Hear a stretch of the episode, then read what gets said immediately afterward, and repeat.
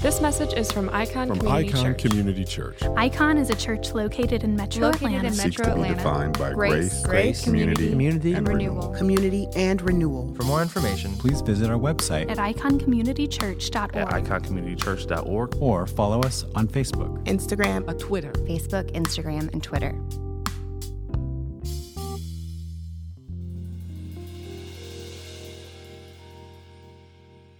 What would you do, or how different would your life be if you actually believed that God loved you? What would that mean to you if you understood just how much God loves you? That might sound like such a cliche question because we throw that phrase out often. We throw the word love around often. I love you. They love me. God loves you. What does that mean? What should that mean? How might that change the way we function if we knew not only that God loved us, but just how much God loved us? Back in, in roughly 2005, 2006, there were sociologists at Baylor University who uh, conducted a survey, and they were studying uh, America's different views on God. And so they did a Gallup survey, and, and uh, they wanted to identify roughly four distinct views of God because these kept coming up. These four ideas of God kept arising. And so they wanted to get a feel for how people viewed God's personality and how God interacted with the world. And here's those four that people roughly believed in A, uh, an authoritarian God who is angry at humanity's sins, engaged in every creature's life, and engaged in world affairs. The second view was a benevolent God. That was roughly a quarter of the people, who is forgiving and accepting of anyone who repents. The third view of God is, is a critical God who has his judgmental eye on the world, but will not intervene uh, to either punish or to comfort. He's just kind of critical, looking down, look at how bad they are, and just sits back and waits. And finally, a distant God, a, a transcendent God. Again, that's another quarter of the population. They view God as one who is more of a, a cosmic force that launched the world, then left it spinning on its own. That survey is, is probably a good, uh, accurate cross section of how most people kind of view God, especially here in America. That survey says a lot about ourselves. It tells us that many people's understanding of God, belief in God, it's largely academic. It's largely kind of how I think and what I assume God uh, to be. Some think that God resentfully uh, uh, admits us into his kingdom, right? There's this idea that, like, God is holy, and we know that, and God is godly. And so uh, he sees us as wicked sinners that, that really don't deserve to be nearby and to be close. But he reluctantly admits us because Christ created a loophole in the Old Testament law. And since Christ created the loophole, God is almost holding his nose as he lets us in. So we're in and we're thankful, but our praise is rooted in, Lord, thank you for holding your nose for me. That's how some people view God. Other people believe that God does care about us, but he just doesn't want to be involved uh, in our everyday lives. So he cares about us to a degree, but he doesn't want to get into the the minutia of our lives, the minutia of our pain, the the, the fine uh, details, the fine print in our struggles. And then even more, other people believe that God's love is distant and impersonal. Right, the the words to a, a, a song that came out some time ago that says, "God is watching us from a distance." That's how we're. That's how we often view God. And while we may not have uh, uh, put those words together, we may not have strung uh, the words together in that way. The way we live functionally would indicate this. And every one of these, there's a major misconception. There's a, there's, a, there's a misconception when you recognize the most popular verse that uh, folks quote in, in the New Testament, John 3.16, right? For God so loved the world. That verse can't be characterized by any of these academic ways in which we view God. In other words, we know what the verse says, but it never really affects us. Somehow that idea that God loves us doesn't seem to affect us. And so we end up diminishing God's love for us in the name of humility. Because again, it's like, well, God, I mean, God loves me, but he really doesn't want to have to love me.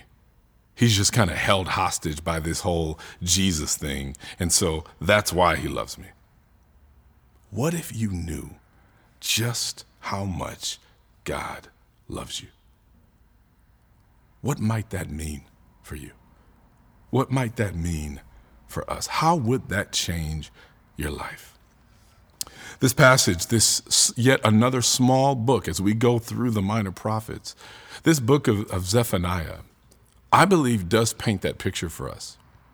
And to go back to something we said before a couple of weeks ago, we fall into this trap of viewing God right? As somebody different in the Old Testament than he is in the New Testament. We view him as the judging, uh, uh, retribution centered God in the Old Testament, bringing punishment for sin and wrongdoing. And in the New Testament, godly, loving, compassionate, caring. We almost treat these, these ideas of God as two different gods. We almost treat them the way that you would view uh, the way that you would view maybe somebody playing two different roles and they having they're having to go and change their clothes and then come back and be a completely different person. We act like God has one robe for when he's in judgment mode and a different robe for when he's in love and forgiveness and grace and mercy mode. And we we treat them like two different roles. In many ways, we treat God the way you may have treated, right, whoever the authoritative parental figure was in your life growing up. Traditionally, when you look, sometimes the movies would always have this as like, you know, the mom's at home and, and, and taking care of the home. And then uh, if one of the kids got out of line, she would say something like, just wait until your father comes home.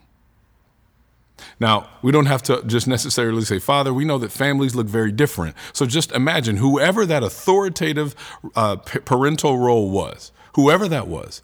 It might have been an uncle, an aunt, a grandmother, a grandfather, the, the significant other of a parent, whoever that is, they played the role of the authoritative person that would bring judgment and that would bring uh, critique of what was wrong. And so the idea was that the, the, the way it normally would work is, well, when I, if I get out of line, the loving one's going to deal with me one way, but the one who's going to bring swift justice is going to deal with me a different way. And so we often view God as just wait until your father gets home. And here's the thing that's not necessarily bad or wrong, right? To have someone that's like, hey, I'm going to come and tell you about what's wrong here. The thing is, we act as if they can't, they can't exist within the same person. They can't exist within the same entity. We, we think that someone who brings judgment, right, that, that, that uh, character trait or that attribute, identifying and bringing real judgment, we act if, this, that is, if that is incongruous with someone who's loving and merciful and magnanimous. And so this book shows us a God who is both. We do not have to live in this theological dichotomy. We don't have to create either ors with God. It's not either God is judging or God is loving. It's not, I don't really prefer that Old Testament judging God. I prefer that New Testament loving God. You're missing God altogether. They are congruent. Those things exist together. It doesn't always happen in our family upbringing, right? Depending on how our filial relationships look. The, the, the reason why it's so difficult to do that is most folks have identified the way that we typically see God is rooted in how we've seen our parents or how we've been loved or not loved by our parents and, and, and those who have had charge over us. So if I had someone at home who brought real justice and, and discipline, but it often was rooted in their anger and frustration with me. then my behavior may have changed, truly, because I didn't want to keep dealing with that justice. But the transformation on a heart level may not have occurred.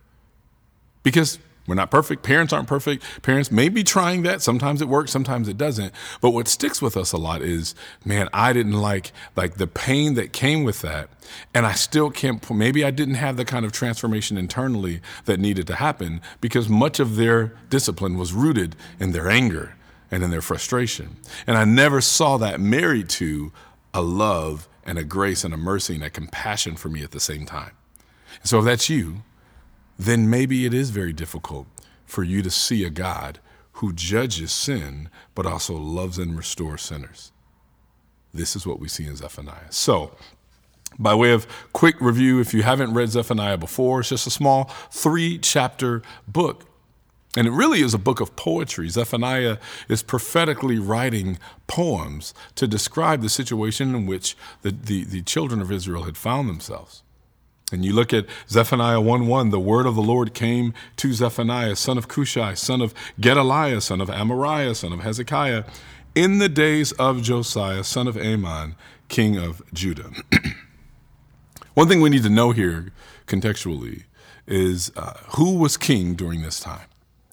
The king here is a man uh, named Josiah. He had begun to reign in Judah, which was the southern kingdom, uh, about 80 years after the northern kingdom had been wiped out. If you recall, the, the northern kingdom had been wicked as well. That was the kingdom of Israel, because you had the kingdom had been split into two, and the northern kingdom of Israel had already walked into idolatry, had already walked into sin, wickedness, some of the horrific ways that they had not cared for their own people and began to worship other gods, both in their hearts and in practice. And so God had been doing what he's always done. If you turn away from me, I will raise up your enemies and they will come and wipe you out. And so that had happened already. So 80 years after the northern kingdom has been wiped out, now you've got the southern kingdom who had not learned the lesson of the northern kingdom. They had not yet learned it. They were sinking deeper and deeper into sin. They were sinking deeper into rebellion against God.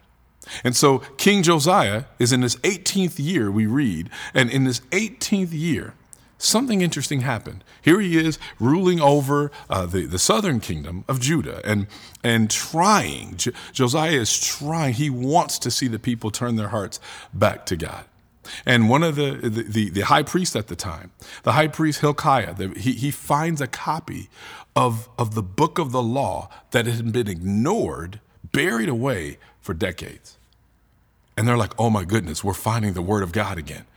We have been, our people have been rebelling for so long. We have found the word of God. So when the priest brought it to King Josiah, and you see this in Second Kings, he, he brings it to King Josiah, and jo- King Josiah is, he's broken. He's overwhelmed. He's going, This is part of the reason why we have fallen into such spiritual disrepair. So he humbled himself before the Lord and he said, We're going to, he, he, he tore his clothes as a sign of weeping and mourning. And he said, We've got to be restored. So what did he do? Over the next 13 years, he led this amazing reformation in Judah based on the law of God. Not just based off of, we ought to do better, let's try. He, we're going to look at God's standard and we're going to restore back to that. We're going to see what that looks like. So, what did he do? He renewed this covenant between God and his people.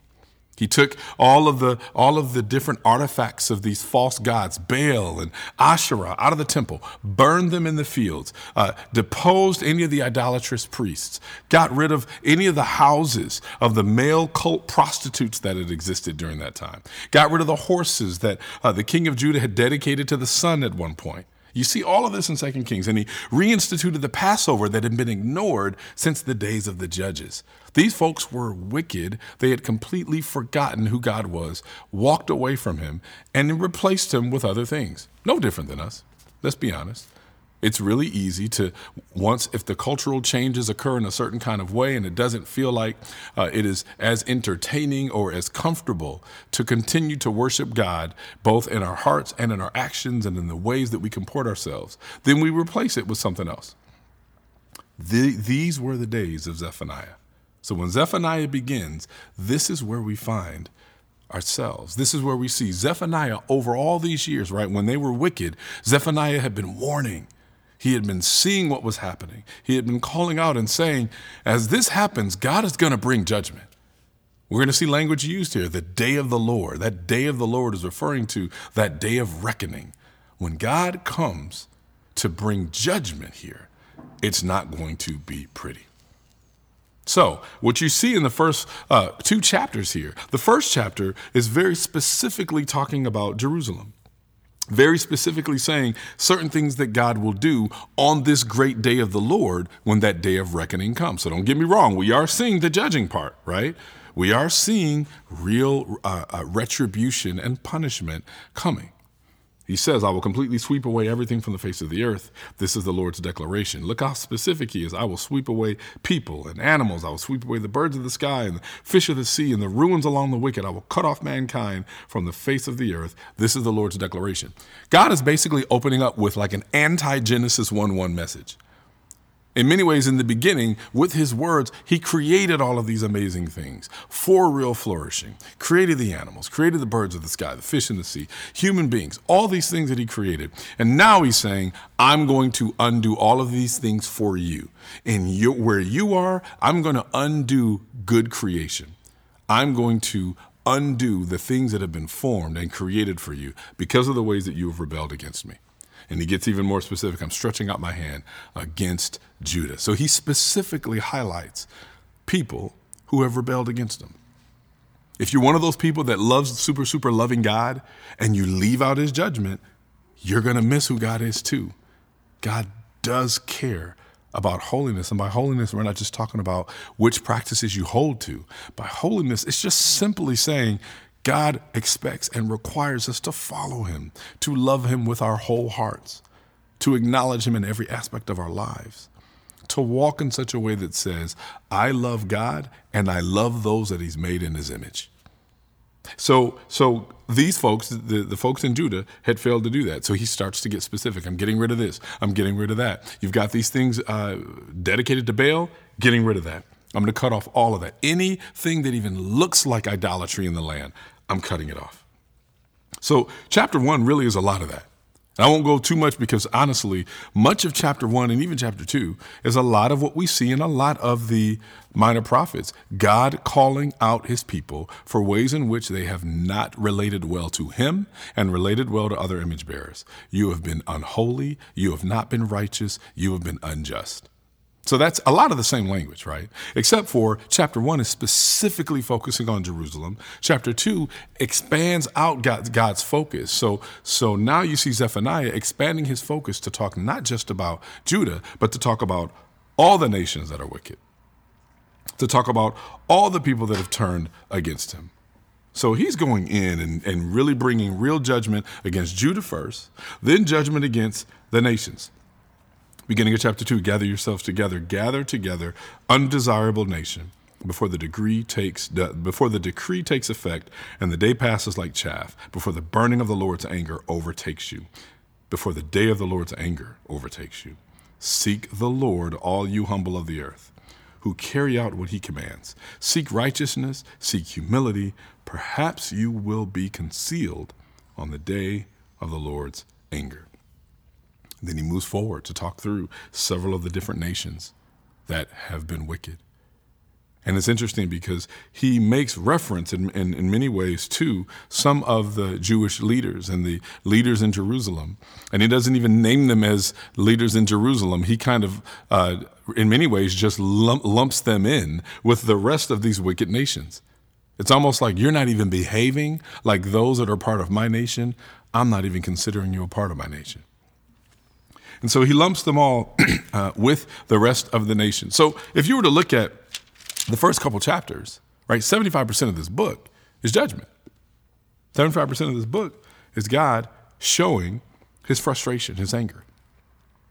And yet, he doesn't end there.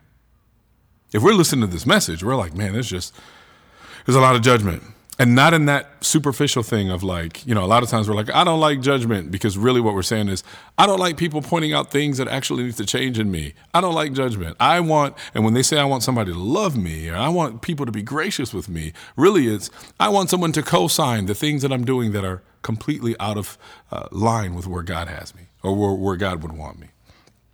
I just want someone to co sign my rebellion. I don't want anybody to challenge it. So I want a God that will co sign my rebellion, not one that will challenge it. And then if, uh, if you co sign my rebellion, that's how I define love. That's how, you know, we love to say this all the time. Like, I, I want a God that's going to love me for me. I want a God that's not going to want to change me. Real love shouldn't change me. That is, we've said it before, that is a lie. Real love does change things.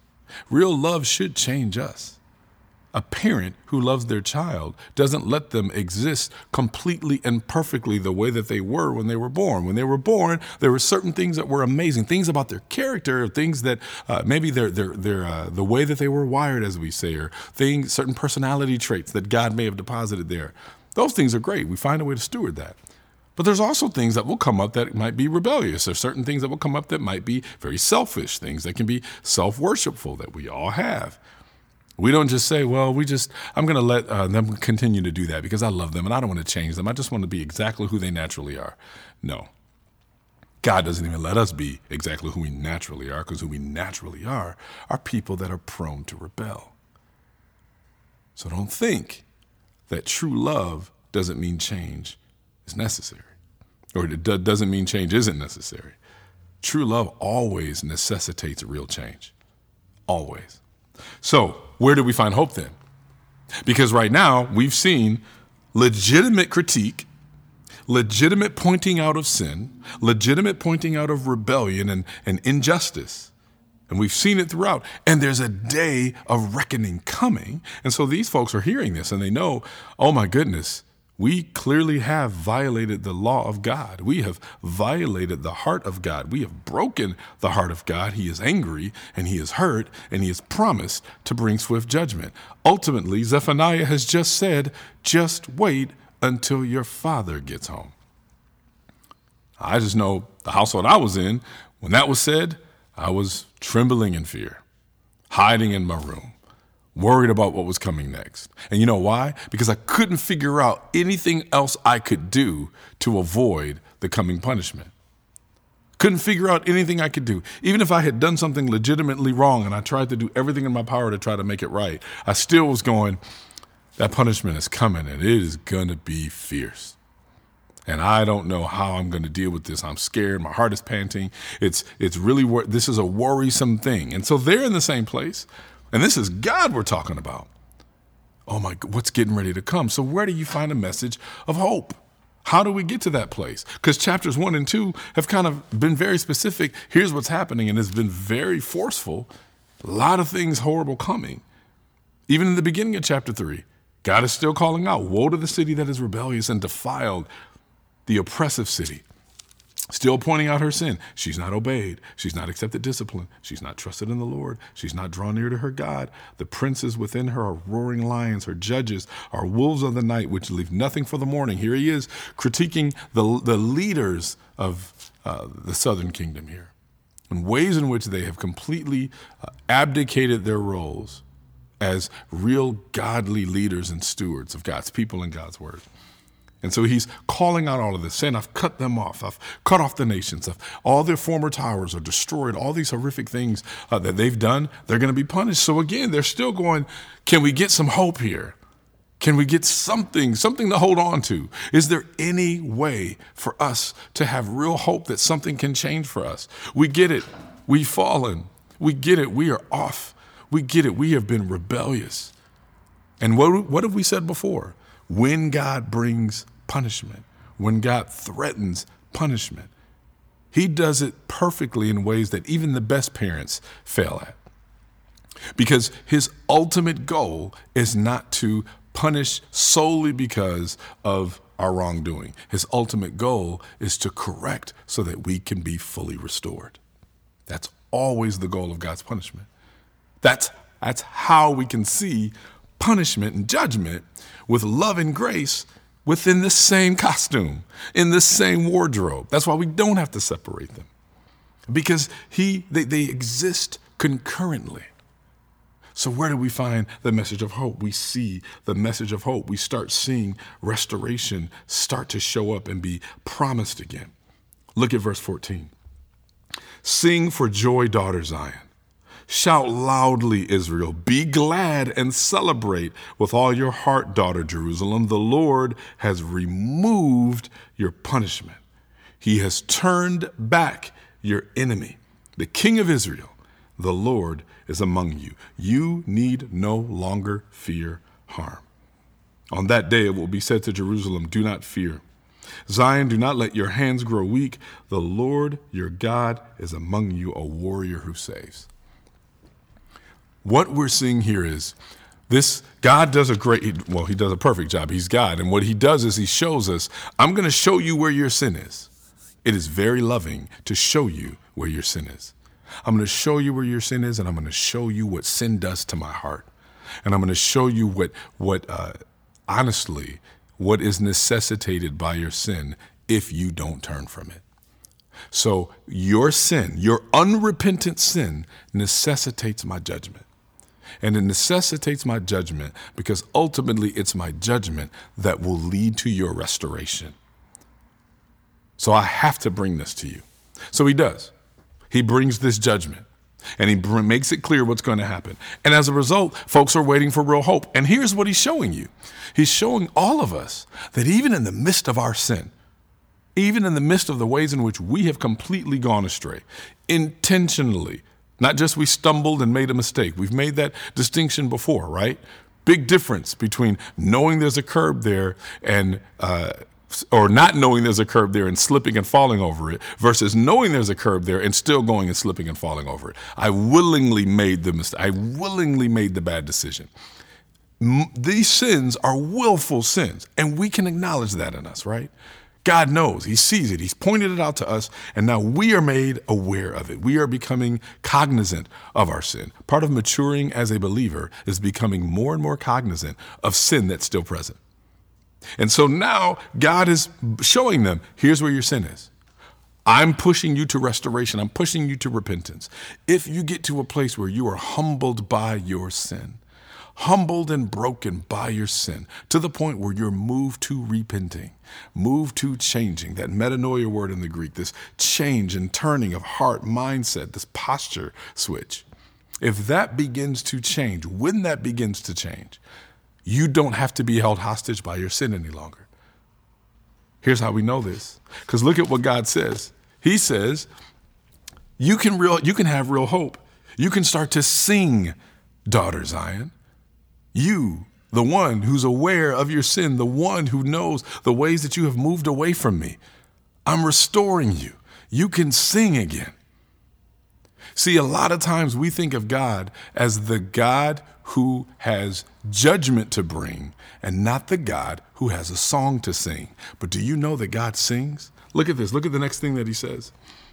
In, in verse 15, go back again. The Lord has removed your punishment. He has turned back your enemy. The King of Israel, the Lord is among you. You no longer uh, need to fear harm. On that day, it will be said to Jerusalem, Do not fear.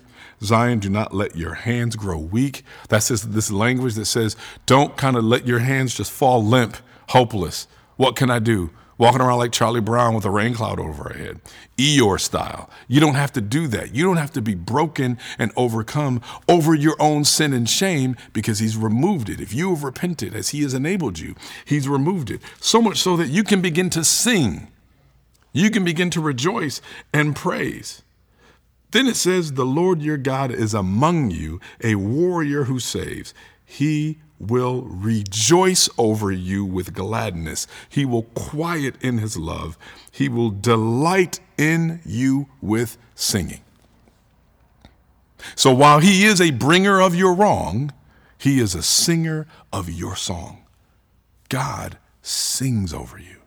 He rejoices over you. The word in the Hebrew there is this word of like a parent that's giddy almost over the top giddy and excited, like, look at my child, look at my son. In many ways, this is the picture of what we see when God is talking to Satan about Job. Have you considered my servant Job? God gets excited and giddy and loving and doting on us. Us, the ones who have rebelled at times, the ones who have run away from Him. God doesn't hold on to that. He corrects us and then loves and sings over us. So when you can you imagine that? Imagine that kind of love that's there. The kind of love that says, I know that you're broken over your sin. I'm glad that you're broken, but don't hang limp. Don't hold your head low. And mind you, he's not saying hold your head high because of some artificial form of, of self improvement, artificial form of like self encouragement, encourage yourself. No, that's not going to work over time. That's going to be exhausting. I'm, t- I'm warning you now. Finding ways to keep encouraging yourself, that's going to be exhausting because you're also going to be aware of all the ways you fail yourself.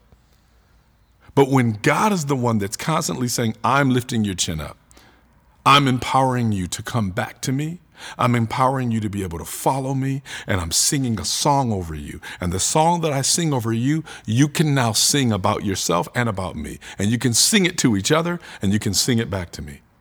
I'm putting a song in your mouth, I'm putting a song in your heart. Imagine the comfort that these folks are getting from this message.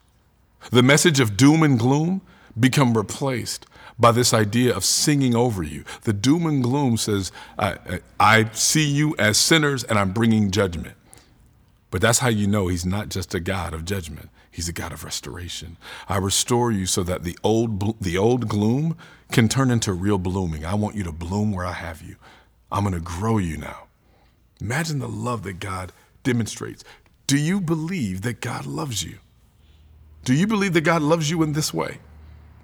Do you believe that, that so much so that you can hold your head up, not because of anything you've done, not because of any kind of aphorism you tell yourself, but because of the ways in which God has restored you, promises to restore you, and shows how excited He is about you that He sings over you, rejoicing over you with singing. Do you get how wonderful this is? Can you sense the wonder in that? We don't function like this.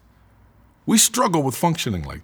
Even if we get to a place where reconciliation happens when people have hurt us deeply, it can take a long time, maybe a lifetime to get to a point where we are so excited that we sing over the relationship we have with the person. That's why God is God and we're not. We're not always guaranteed that that's going to happen in our relationships. It's guaranteed to happen in our relationship with God. There's no depth you can go to and not be restored. There's no depth you can go to and not have a song sung over you when God brings you back.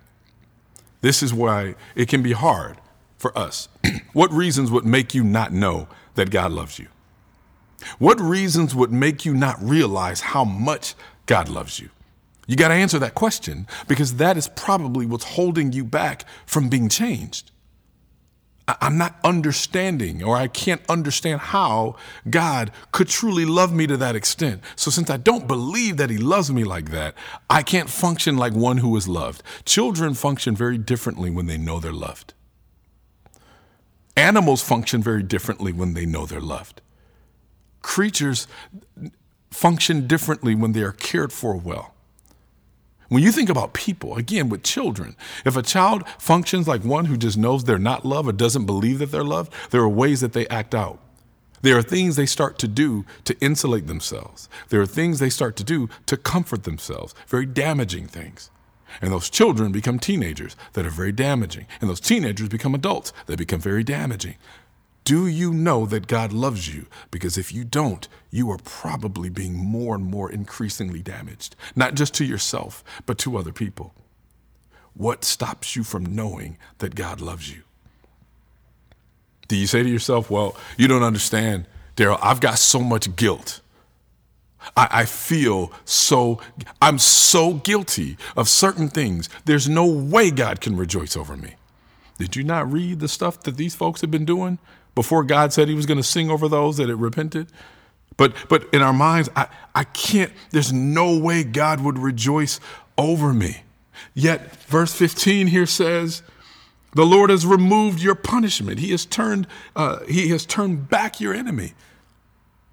The punishment that was due to you, because God, and now as Christians through Christ, has removed your sin as far as the east is from the west. Now all that's left is a song to sing.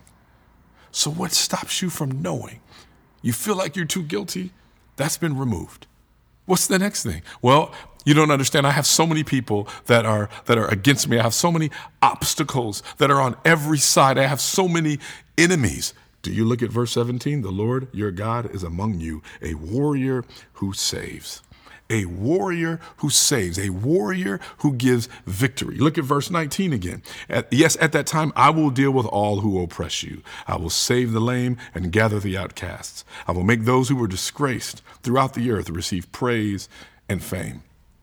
So you say that you think you're surrounded by so much, there's so many bad things happening, there's so many bad people around you. God has said, I'm removing all of them. I see them. I see what's happening to you. You're not alone there, and I am there with you. Can you not feel that the love of God? Do you not know how God loves you?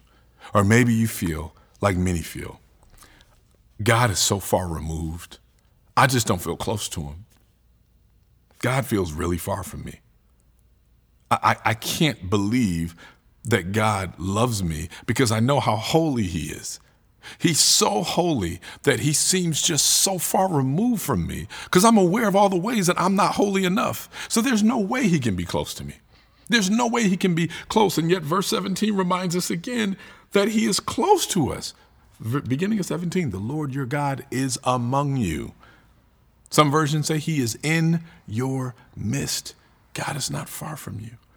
His word is reminding us. Zephaniah is reminding these people who know they deserve swift judgment after God tells them about themselves and then says, But I'm not far from you. Your sin won't push me so far away that you can't be restored. Do you know just how much God loves you? Well, you might say, Well, I, I even if I know that maybe uh, I'm not involved in certain sin now. I have so much shame over things. I have so much, uh, uh, not just the guilt of being in sin now, I have shame over things that's happened in the past. And maybe I've uh, moved past that and, and I've repented from that and all of those things, but I feel the shame. And not only do I feel the shame, other people know about things that maybe I've done.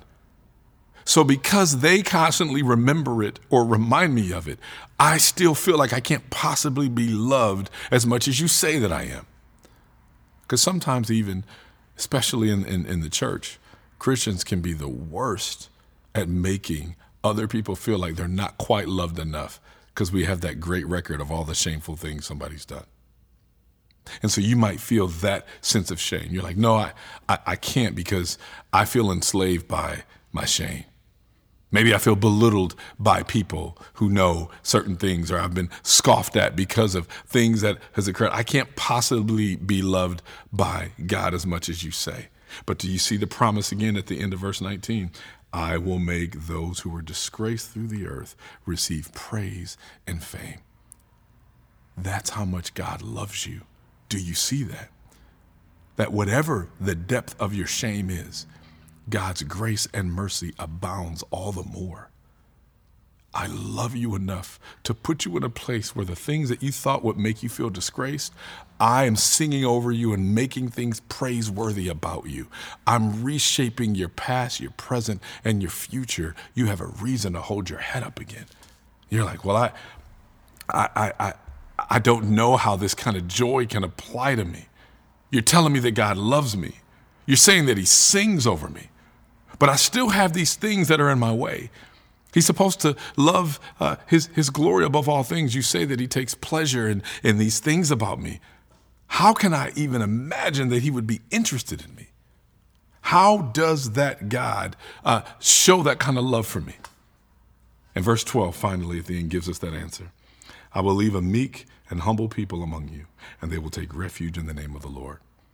It is so good for us to be aware of where we are. It's so good for us to be aware of our sin, but not to a place where it debilitates us, but where it humbles us. So we never get to a place where we know that we're so loved. This is where the other side gets unhealthy. We're so loved that we just do whatever. We remain humble. And when we humble ourselves, we seek the glory of God in all things. If we hide our name in the name of God, if we clothe ourselves in the righteousness of God, if we get to a place where we see our heavenly Father who loves his name and his glory more than uh, more than anything else, guess what? We realize he's going to reward us beyond our wildest dreams.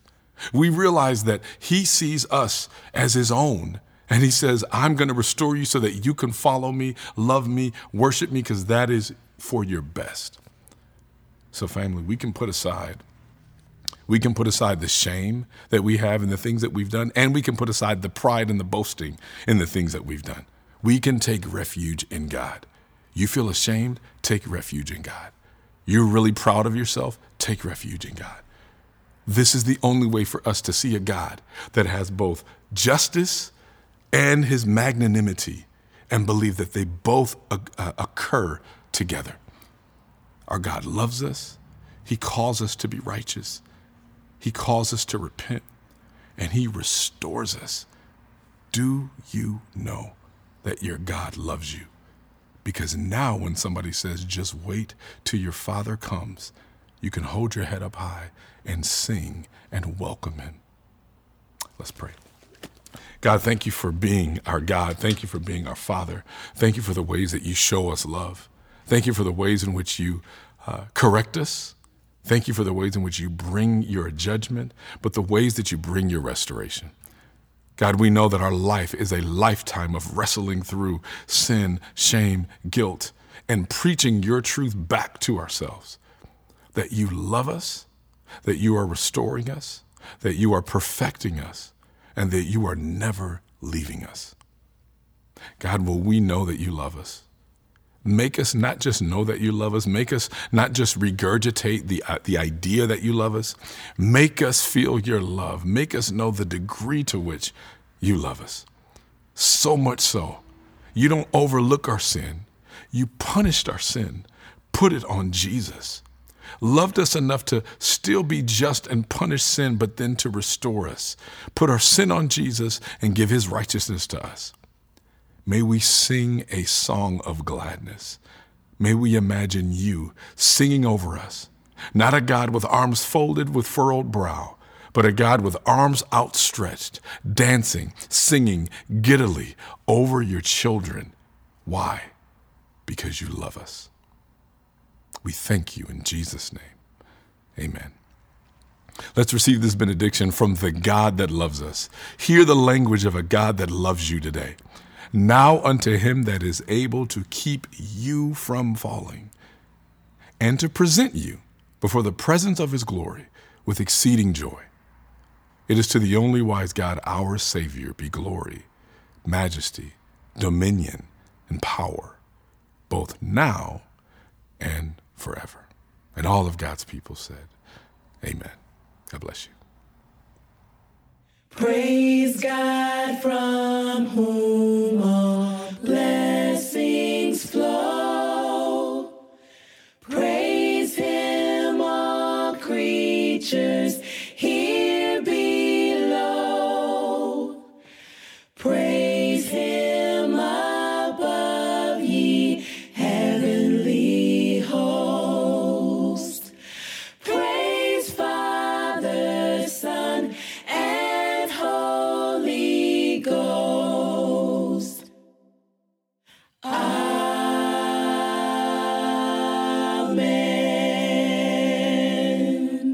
Thanks for listening to this message from Icon Community Church. Please visit us online at iconcommunitychurch.org or follow us on Facebook, Instagram, and Twitter.